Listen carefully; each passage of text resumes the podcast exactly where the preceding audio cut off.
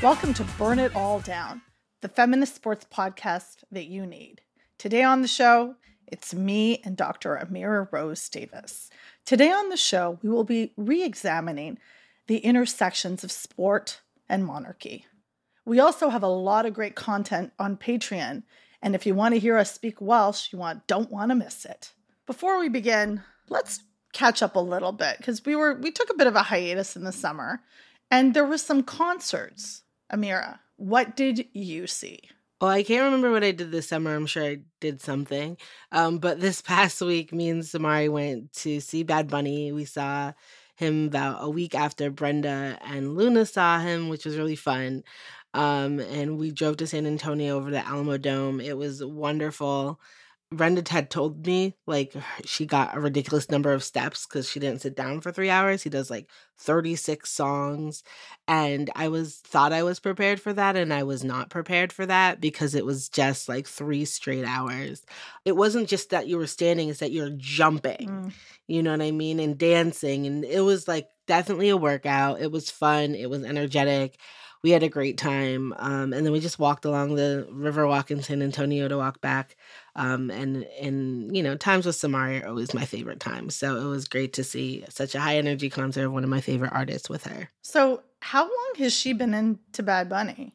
Well, I would not say she is. She definitely was just being very nice to me going. She's very eclectic with her music taste. You know, she listens to everything. She just like emerged from her 90s hip hop phase. That's where I am currently, so we need to yeah, get- no, that was her all summer. um, but she likes a few songs. Um, and so she was definitely more like when he would get into a set of like some of her his older songs, she was just like, okay, don't know this one.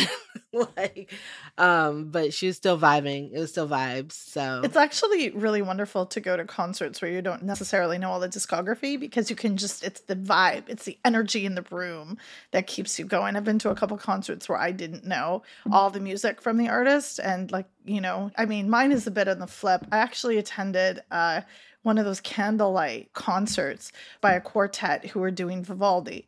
So we're flipping from Bad Bunny, we're pivoting to classical, and they were wonderful. And it was actually at the all inclusive church in the East End of Toronto, where over 20 years ago was the first gay marriage in the country. So it's like a very historic, very important church, but it's beautiful for concerts. It was a little warm because it's not air conditioned because the church itself is quite old.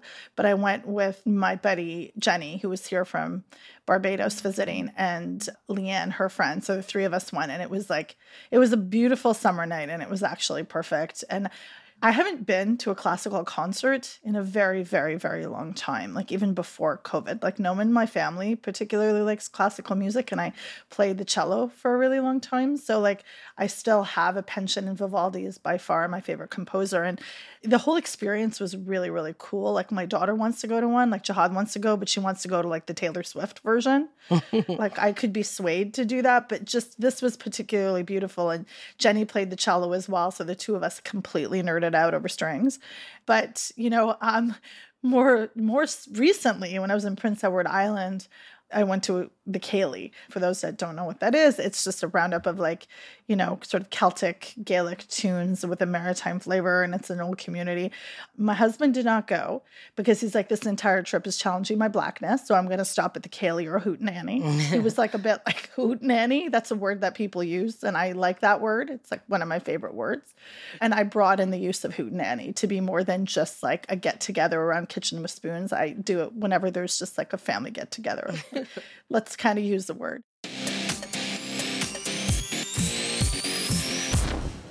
The Queen died. Queen Elizabeth II was 25 when she took over the throne. She died last week at 96. She was the queen of 32 sovereign states during her lifetime and 15 at the time of her death. Her reign was 70 years, 214 days, and is the longest of any British monarch and the longest recorded of any female head of state in history.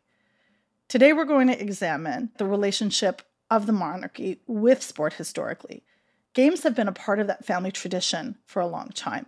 be it Commonwealth Games, Invictus Games, horse racing. The Queen was fond of Ascot, polo. So Queen Elizabeth didn't have a strong tie to football, but in 1966 she presented the World Cup trophy to Bobby Moore at Wembley after their 4-2 win against Germany.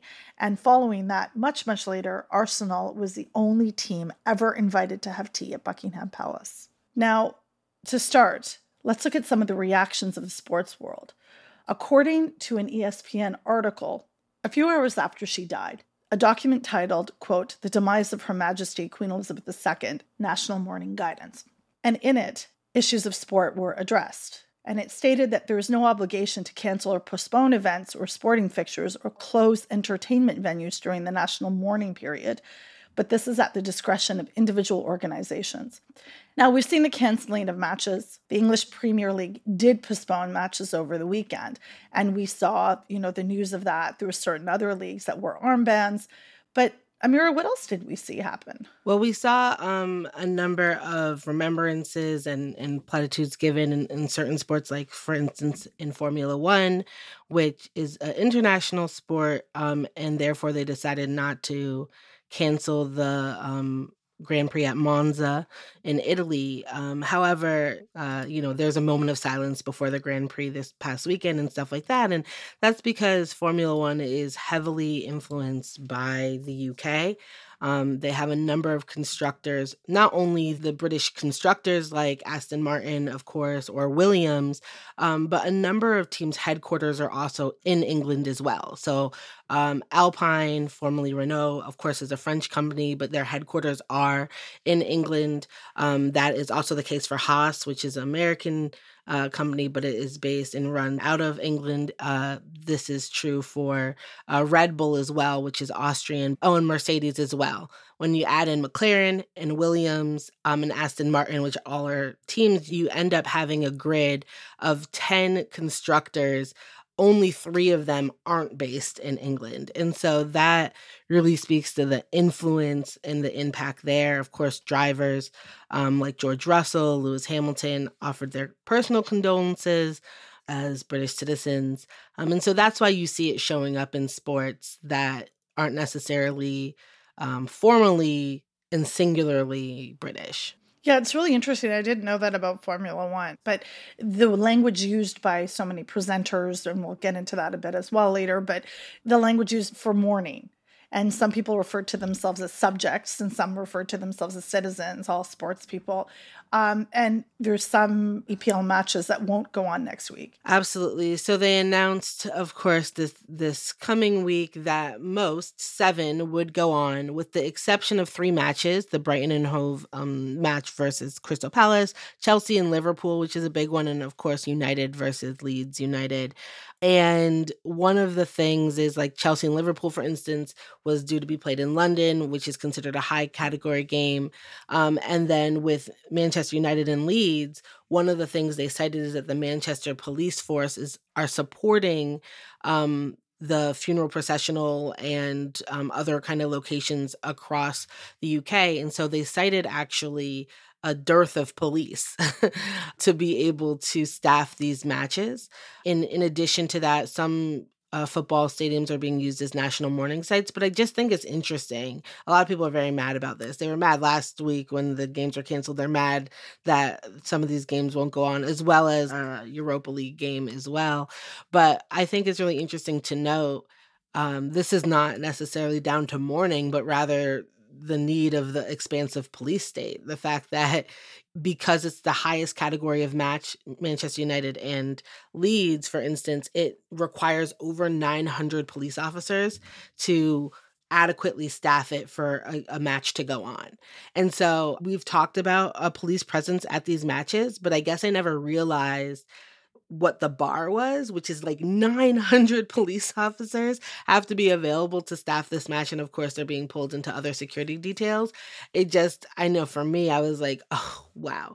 Uh, the way that it's completely intertwined with with policing and especially at a time where we've seen reports out police forces policing mourners policing people who aren't mourning who are holding signs that say abolish the monarchy Yeah. who are holding signs that say not my king we see them seized dismissed. We see them pulled out of the crowd. It's really actually quite concerning. Um, so thinking about the fact that these games were postponed because they had to dispatch the police officers to these other areas to like police signs that people are saying, it really is icky. And that makes me think about the descent of athletes and how that does and doesn't happen. Like part we've seen tributes from everyone from the president of Arsenal, Ken Friar. Uh, we've seen tributes from athletes all over the place. In addition to that, I was interested in examining Irish and Scottish teams with ties to nationalism.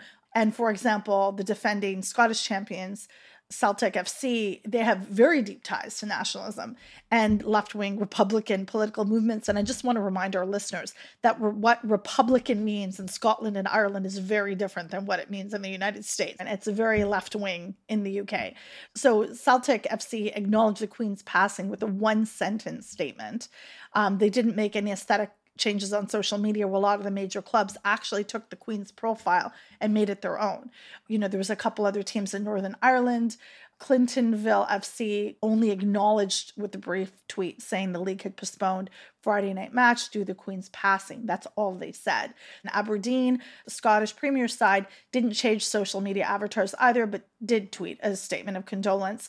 Um, and I think this is this is really interesting to look at, like how those teams are navigating and how they're doing it. Um, there's there's other examples of that. I mean, after Elizabeth died, it was shared widely that Irish soccer fans were actually celebrating the Queen's death with a chant, "Lizzie's in a box."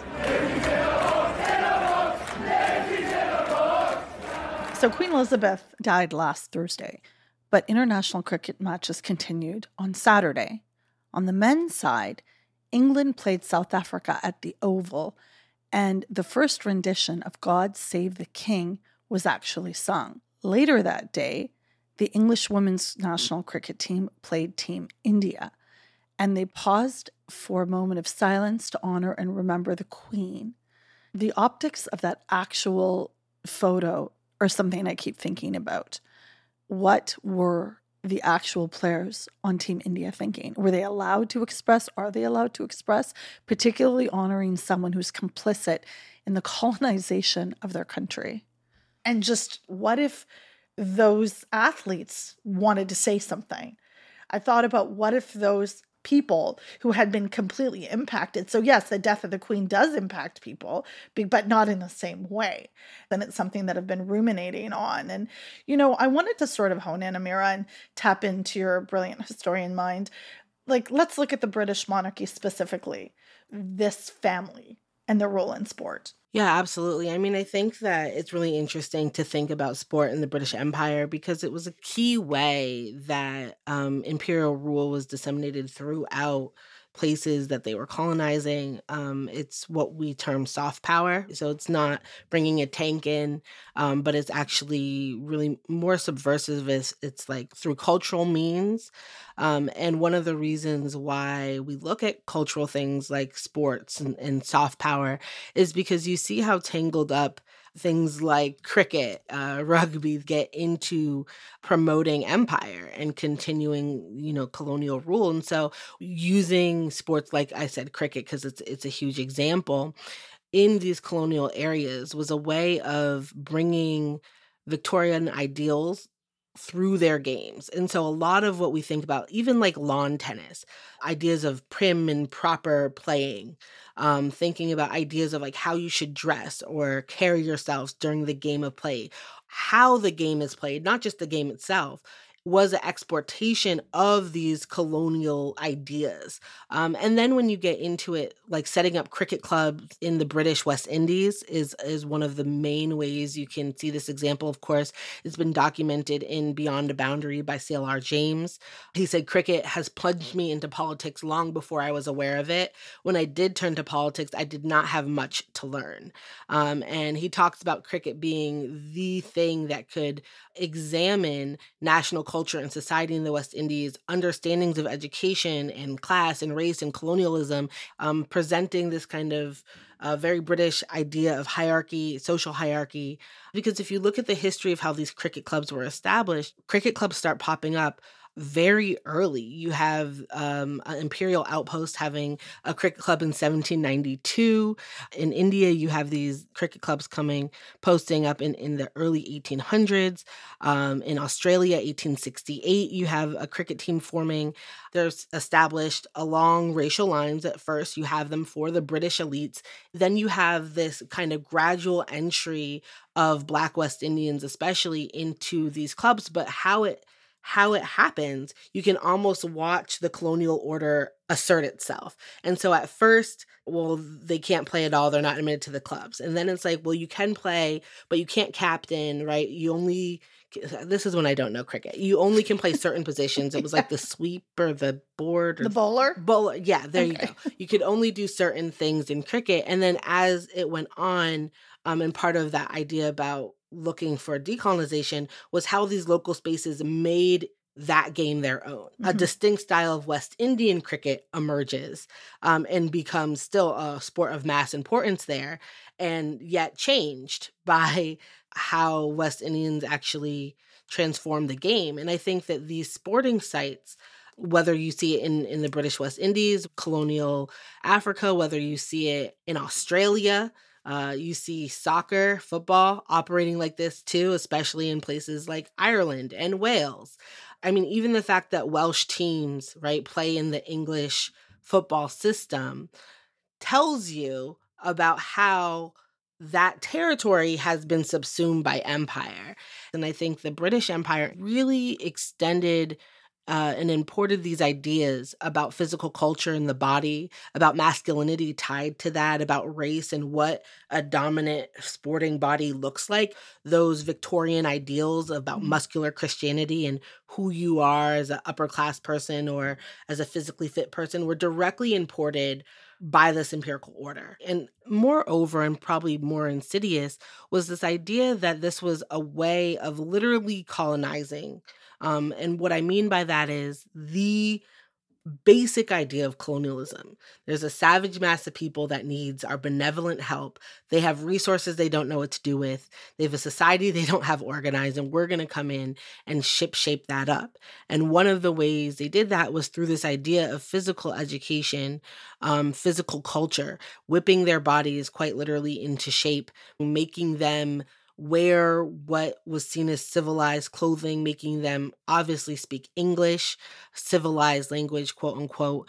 And so sport was at once promoting these values, but it was also, in the eyes of the British Empire, civilizing these savage colonial spaces. So when they set up a cricket club, have a organized uh, rugby match, or when they have polo or horse racing, right? It's this idea like, oh, yes, now they are coming into the right way. Now we know that they're learning how to participate in a civilized society.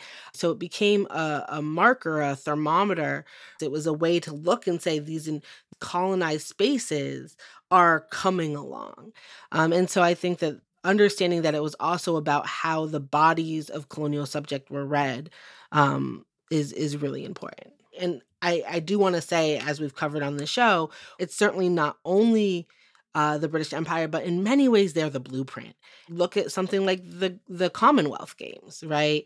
This idea that we still have an operation that it's bringing together the Commonwealth, former colonial spaces and current colonial spaces, um, presided over by the Crown. It's a relic of the dominant nature of of British Empire and a way that we can see it continuing.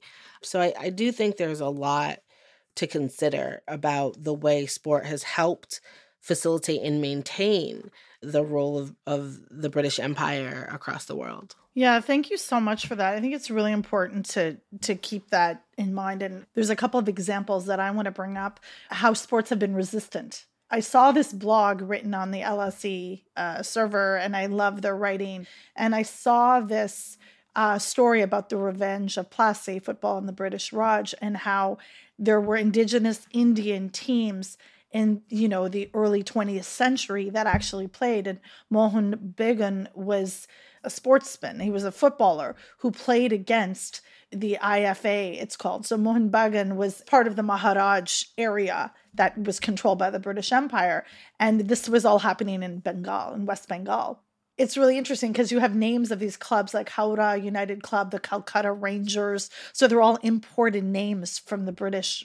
And essentially ended up happening was, you know, uh, Bagan and, and, and his team won and they defeated the colonizers. And with the stage of the IFA Shield final, you know, that's what it was called. That stage was pivoted because it was expected that the white people would win, but they didn't win. So this was just an example that's actually a part of history. And you know, you you can look at nationalism through political phenomenon. You can look at uh, before Brenda and I had uh, Dr. Jean Williams on. We talked about how football came to be and it was used to control classes and masses that's essentially what it was for it was also a means of opposition and resistance. And another example, and this is from Shane Thomas, friend of the show, he wrote for Media Diversified in July 2015 about why do we show such loyalty to the royalty as such. And um, it was really interesting because he wrote about a match that was being played um, and West Brom United is, is a is a team in the Premier League, and they were playing Charleston Battery as just you know, a, a test match. And when the British national anthem was played, James McClean, an Irish player, turned away from the flag and bowed his head. And he was ripped apart in media. He was told that you should leave if the flag offends you. I think the idea of nothing but respect and reverence, and Shane talks about this in this piece, nothing was accepted other than that reverence, an uncritical position of love and deference, because the idea and the, the excuse used, well, it's sport. Don't make it political. And for a very long time, those who would defy and, and, and sort of uh, deny the brutal effects of colonialism that were intertwined and entangled into sports, it was like the original sport washing was done through the monarchy, through sport. So, Amira, when we talk about sport washing, we've often heard the argument that colonization actually made sport better. Because look, I've had actually somebody say to me with a straight face, well, England gave South Asia, they gave India, Pakistan, and Bangladesh, they gave them cricket. So isn't that a good thing? Yeah, Shireen, I think this is a really great point because um, people are not naive, right? And so I talked about before what the mindset was from the British Empire about how sports was being used, but also people in, in these spaces were not naive about you know what what the intention was and using sport to push back uh, namely by winning. One of one of the first ways we see this in the west indies of course is um, one of the first test series between the west indies and england in cricket in 1930 by 1934-35 the west indian cricket team won and it really kind of changed a view of like oh we're always stronger we're always mightier um, and one of the things that you see is when sporting spaces also include the ability for these um, colonized nations to win and to notch a victory, it is a resounding victory because it pushes back on the idea that Britain can never be toppled, right? That they are the strongest and the mightiest. Um, and I think that a lot of people have infused decolonialization into sport because like like we talk about segregation right like when jesse owens goes to berlin in 36 and wins all those gold medals at like hitler's you know berlin games it's refuting the racism of the day mm-hmm. and so colonial sporting spaces also have that potential to them, uh, which is why you see, you know, the joke now about the Commonwealth Games. Um, John uh, Oliver made a joke this week. The Commonwealth Games the historic display of a once mighty nation, gathering together the countries it lost and finding a way to lose to them once more. So the next time it's also a site in which people have infused their, like Shireen said, their own notion of what that game, how that game should be played, right? And so West Indian cricket starts to look very distinct from British cricket. In addition to that, I was interested and wanted to touch on this cricket and this anti-colonial effort because cricket again was transplanted from Britain to South Asia and, you know, just literally took off there and now is very much beloved and, probably the most played sport in the world. There's this great article about re-examining cricket. And as Amir already said, Beyond the Boundary is like the seminal work on this. But just how it's interesting that people are reclaiming that sport from themselves. And now newer generations actually don't associate cricket with England. I have cousins and their children who associate cricket with Pakistan. They associate it with rivalries between India and Pakistan and upcoming. And so it's really interesting to see how we move along. Like we need to know the history, but so how the present is being absorbed this way. Yeah. I mean, I think there's an idea of sporting nationalism that arises, especially in these former colonized states that gain independence. Because one of the first thing a lot of independent nation states do is apply to the Olympics to be recognized on their own. Um, and so you look at places like, say, Jamaica, right, who uh, form their own identity around track and field. And I think that those are the ways that we've seen resistance occur in sport um, and wrestle with these ideas of like how they first came to the sport in general. I think to finish the problem and the persistence of colonization, which is would all of these places be playing cricket if not for the British Empire? We can never live in a fantasy world in which that is not the case. And part of what colonization does is remove those possibilities, remove that imagination even from us. And so all we have is the way people have infused their own way into sports or in the way that they've adapted it to their own or in the way that they've dominated, right? But part of part of the ugly insidious nature of colonization means that it's always reifying it. Every time people play cricket, every time they're always reifying the seed that was planted by colonial power. Um, and this is why empire is not so easily disentangled. The British Empire, the sun has set on it long ago, but through these things, you see how it persists. Yeah, that's so powerful. I've felt, you know, a certain way. Uh, I'm very clear about my position. I, I want that fucking diamond back. I want the Kohinoor back. It was one of the first things I thought of.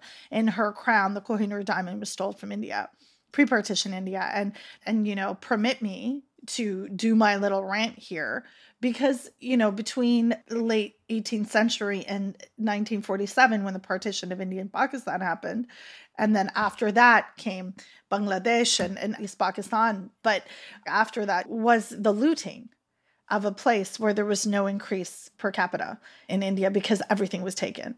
And loot is actually a word that's used in Urdu to explain theft. So it's taken from English looting and it's actually used in, in, in vernacular. And I think about that a lot. And I think about how, you know, racialized sports presenters and, and athletes from those colonial histories have been mourning the queen. And I mean, Amira and you and I have talked about this a lot.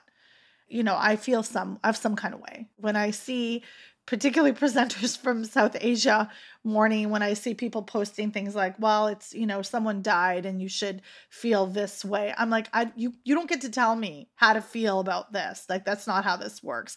I get to feel certain things. We've seen in real life how systems of colonialism are still brutalizing places. Those systems of classism that have been so deeply embedded and you know whether it's shadism or or anything else like it's hard to to not feel irritated. And then i thought about you know that caught my ire those from those histories that are mourning publicly. But amira you you pointed something out to me. You know you're my sage in that it's a little more complicated than that. I think it's really hard. Um, when you live marginalized in these spaces. Um, we live in a world that prizes civility over justice, that rewards kind of going with the narratives than kind of speaking in your truth. We've seen this week the way that mourning has been policed. We've seen my my former colleague, you know, Uju went went viral for her statements rooted in history, rooted in her own family's uh, history with the British Empire, their rape, their pillaging, their death and destruction at quite literally the hands of this monarchy, and yet it was deemed uncivil and unsavory, right? And and not being able to hold those truths, even from people who are justice oriented, right? It's hard to to disrupt the pageantry, and I think it's the same when we're looking at racialized people in these sporting spaces that you're referring to. I think sometimes we can underestimate how much bravery is required you know how much it requires to go out and stand there and and say something other than putting out a statement right and i i was dreading i knew lewis hamilton was going to make a statement Um, he's literally Sir Lewis Hamilton. He's been quite literally knighted by this monarchy. Yeah. Um, so obviously he was going to say something. He also spent his summer break in Namibia and in Kenya. And I think about how everything he says is scrutinized, Mm. how how he could exhale wrong and there would be articles screaming about how terrible he is, right? We know what that racism looks like. And I think what does it mean to be in that position? Mhm. So Lewis put out a statement that was very grounded in his personal experience with the monarchy, and then he posted about Chris Kaba, who was an unarmed black man murdered um, by British police last week for the rest of the day. You know what I mean? And so I think that this is part of the trapdoor of colonization. Um, we saw it with the French national team after they won the World Cup, where some on the team were pointing out, like, even though everybody was posting the African flags that they were from, they were saying, oh, we're all French. And being in that space between worlds where you're always made to feel marginal, those moments of collective mourning or collective winning or collective anything that feels like you're moving from the margins to the core can be very seductive. And and not only that can feel easier than insisting that you shouldn't be marginalized in the first place, insisting that your entire relationship with the space you're in was born out of um, domination and imperialism. And I think that it's so hard to have expectations of how people operate in those spaces. Um, and so I, like you, those things hurt and they can hurt. Um, and also, f- I understand watching how Uju has been treated makes it scary to even talk about the subject, to even say these truths. Like, those are what happens. You get those examples. And so I mostly just send a lot of grace to those who have been speaking truth to power, who have been harmed by empire and want to talk about that harm, who don't feel part of a national mourning moment, and who have um, a lot of uh, fire, right, burning in them to say, this hasn't been right. It's still not right. And I won't stop talking about that. And I wish you well in raising your voice.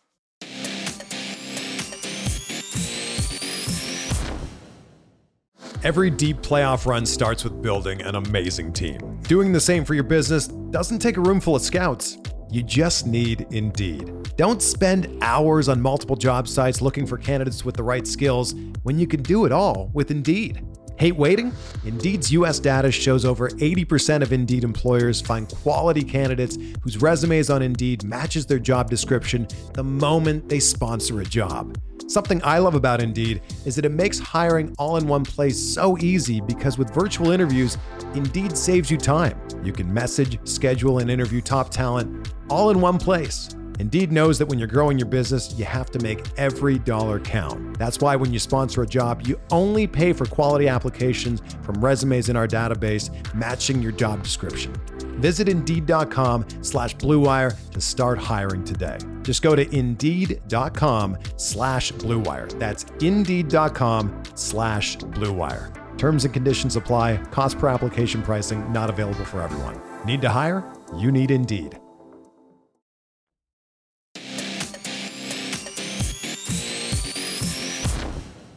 Now, for all you flamethrowers on Patreon, we are discussing Welcome to Wrexham. Well, American Canadian lens. True. So it's sort of like, do I love this? Do I? I think, well, first of all, I'm Oh. still very irritated that you haven't watched Ted Lasso, which won some Emmys again, um, because you should. But also, So, for our interview, I talked with Daniel Sailofsky, a sociologist of sport and law, about his recent article in The Guardian called NFL Season is Here, but I Won't Be Following Anymore. I Can't Unsee the Harm It Causes. the way that there's this profit above all ethos in the NFL and in, in professional sports at large, where players can be are kept on teams or they're still acquired as long as they continue to perform, no matter really what the allegation of violence is against them. It dropped Tuesday. Check it out. On to everyone's favorite segment, the burn pile. Um, I'm going to go first. So, Anthony Edwards is a basketball player with the Timberwolves. Um, not to confuse him with Anthony Edwards of ER, who played the doctor for like, don't do that because that's what I did. Anyways, Anthony Edwards made some terrible homophobic comments. And the video of this, um, we're not going to play the audio because it's unnecessary, has gone everywhere. Because remember, folks, when you say dumb shit, it stays on the internet forever. And comments were posted on his Instagram. He was driving by and decided to zoom in on a group of men and made absolutely like terrible, unnecessary comments about them and the way they present and the way they exist and live their lives. So Malika Andrews reported yesterday that the Timberwolves issued a statement saying that it was unacceptable. And you know Tim Connelly the Wolves president said that we are disappointed in the language and action and actions Anthony Edward displayed on social media. The Timberwolves are committed to being an inclusive and welcoming organization for all. And I think that was necessary. I think it's I actually don't hate the fact that they set up and they issued a statement. I do want to add that Anthony Edwards did apologize. And this is important because, like, you know, we can talk about language all day, and even Athlete Ally had enough grace to issue their own tweet to say that they appreciate that he did apologize and that language is harmful and people should understand why, which I thought was very classy. So, Anthony Edwards on Twitter what I said was immature, hurtful, and disrespectful. I'm incredibly sorry. It's unexpectable for me or anyone to use that language in such a hurtful way. There's no excuse for it at all. I was raised better than that. So he is, we understand how black athletes are judged differently and the bar is different, but at the end of the day, he apologized and took ownership for what he said. And, you know, hopefully we'll do better next time. But I do want to burn this specifically because of that use of language. And I think you know, when we talk about harm, a lot of people tend to think that harm is only violence. These kind of words are violence.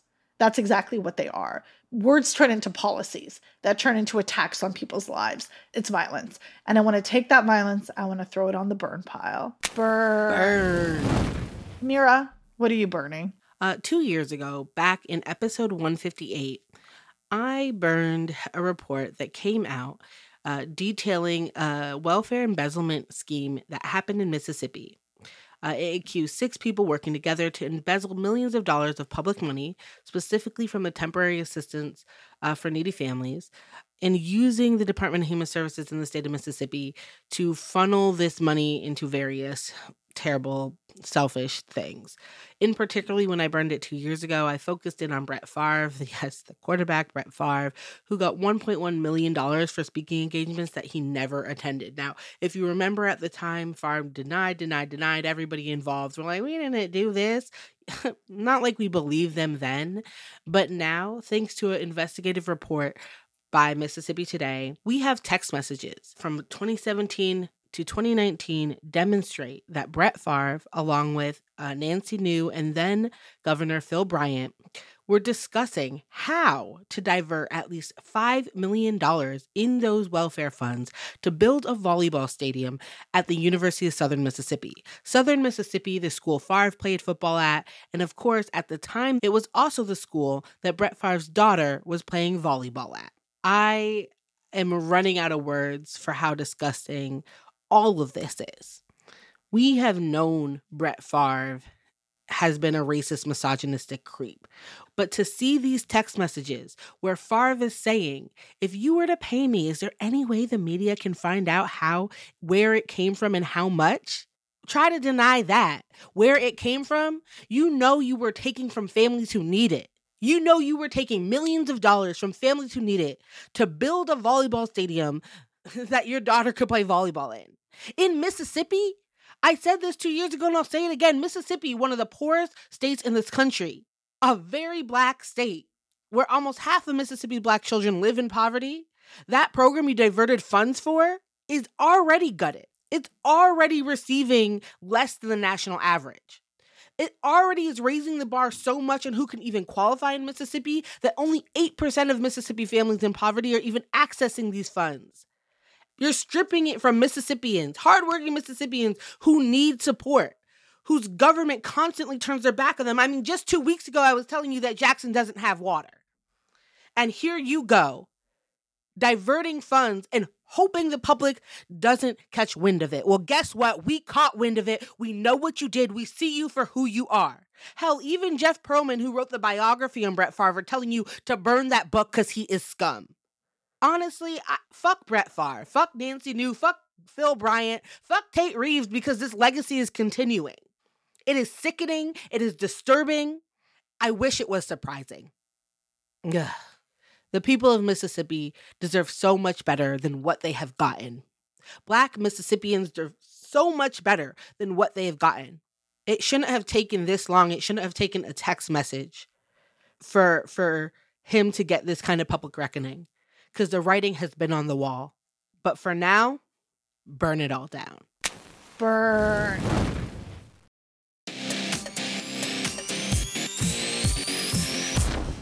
Moving on to some incredible, incredible accomplishments. Amira, can you get us started? Yes, absolutely. Want to shout out US Open champions. Alfie Hewett took the men's wheelchair singles final, and Diede de Groot won the women's wheelchair singles final. It marks her fifth straight US Open singles title. Um, and Iga Swiatek took the women's single final, which was her second Grand Slam of the season. Special shout out to Ons Jabeur, of course, who became the first woman of African descent to uh, appear in a final. She had a tremendous run at the Open, and shout out to Tiafoe as well. Uh, it was a wonderful Open, and everybody just showed the hell out. It was great tennis. Congratulations to Nick Suzuki, named captain of the Montreal Canadiens at 23 and only the second hockey player of Asian descent to be named as a full captain. I just also want to shout out the Sun Belt Conference. If you're not familiar, um, big time Power Five conferences often pay less resource teams to come play them in hopes of getting an embarrassing momentum building first win. Well, the Sun Belt Conference had other ideas this past weekend. Um, Georgia Southern took down Nebraska, beat them so bad they got their coach fired. Um, Marshall shocked Notre Dame, uh, and Appalachian State, not the first time to be uh, in this role of the Cinderella team, upset the Aggies down at Texas A&M.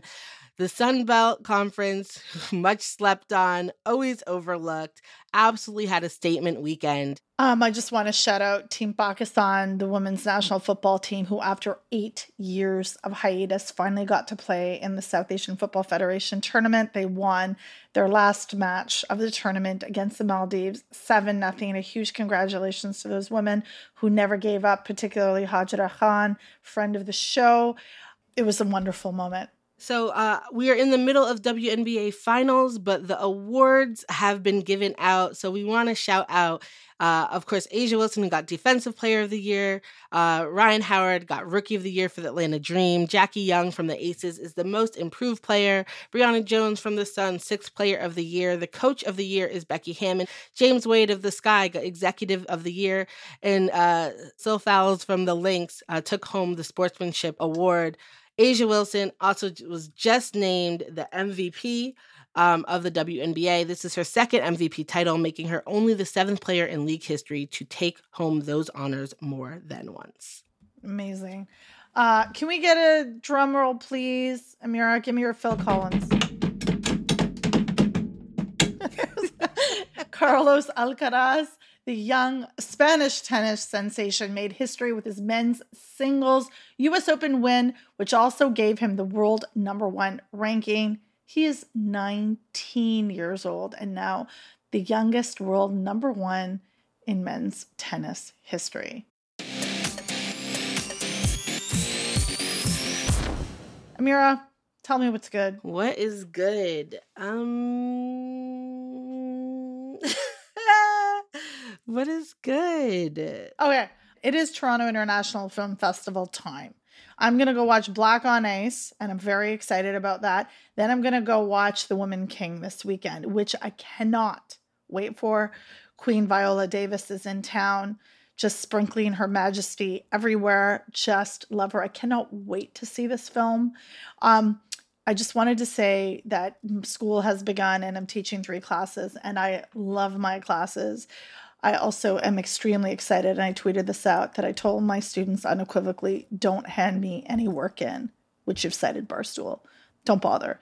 And I thought about that, and I thought about it being actually a powerful moment because when you delegitimize what isn't legitimate in terms of systems of racism, anti Semitism, homophobia, Islamophobia, it felt really good to do that. And I've been carrying that and walking with that and feeling really proud about that. I'm also really excited that Law and Order, the original series, season six, is on Amazon Prime, and I found it last night. And I'm very excited about Welcome to Wrexham. Thanks, Amira. That's totally your fault. Um, TV is making me happy. Zendaya picked up another Emmy for Euphoria, and Abbott Elementary did wonderful. Quinta got an Emmy for writing in her first show. Makes me so happy. I got to see her in LA for uh, the ESPYS and tell her how much um, Abbott meant. Uh, to all of us, and so it was so great to see her win. And, and Sheryl Lee Ralph got a much deserved uh, Emmy, only the second Black woman in history to get an Emmy for uh, supporting role, um, which again, representation, see what happens, and gave a resounding singing speech, which led to my favorite thing. If everybody knows my favorite movie, Sister Act 2, and she plays Lauryn Hill's mom, and she has lines singing will not put food on the table, singing will not pay the bills. And then she sung her acceptance speech, and everybody said, and she had the nerve to tell Rita that sitting, uh, singing wouldn't pay the bills. Um, so it was funny. I really enjoyed that. Uh, season two of Reservation Dogs is amazing. I finally caught up. Um, it continues to be one of the best shows on TV, one of my favorite shows. Um, so I, I highly recommend it. Other than that, we're just in September. We're rolling along. You know, there's lots of sports, sporting. Uh, there's teaching happening.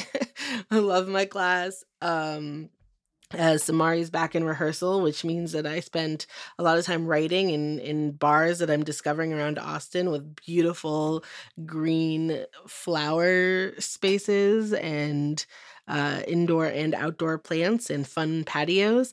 Um, and so it's like by far my favorite way to discover the city. And so that is uh, what I did for most of the weekend. Um, so that's that's what's good for me. Just chugging along.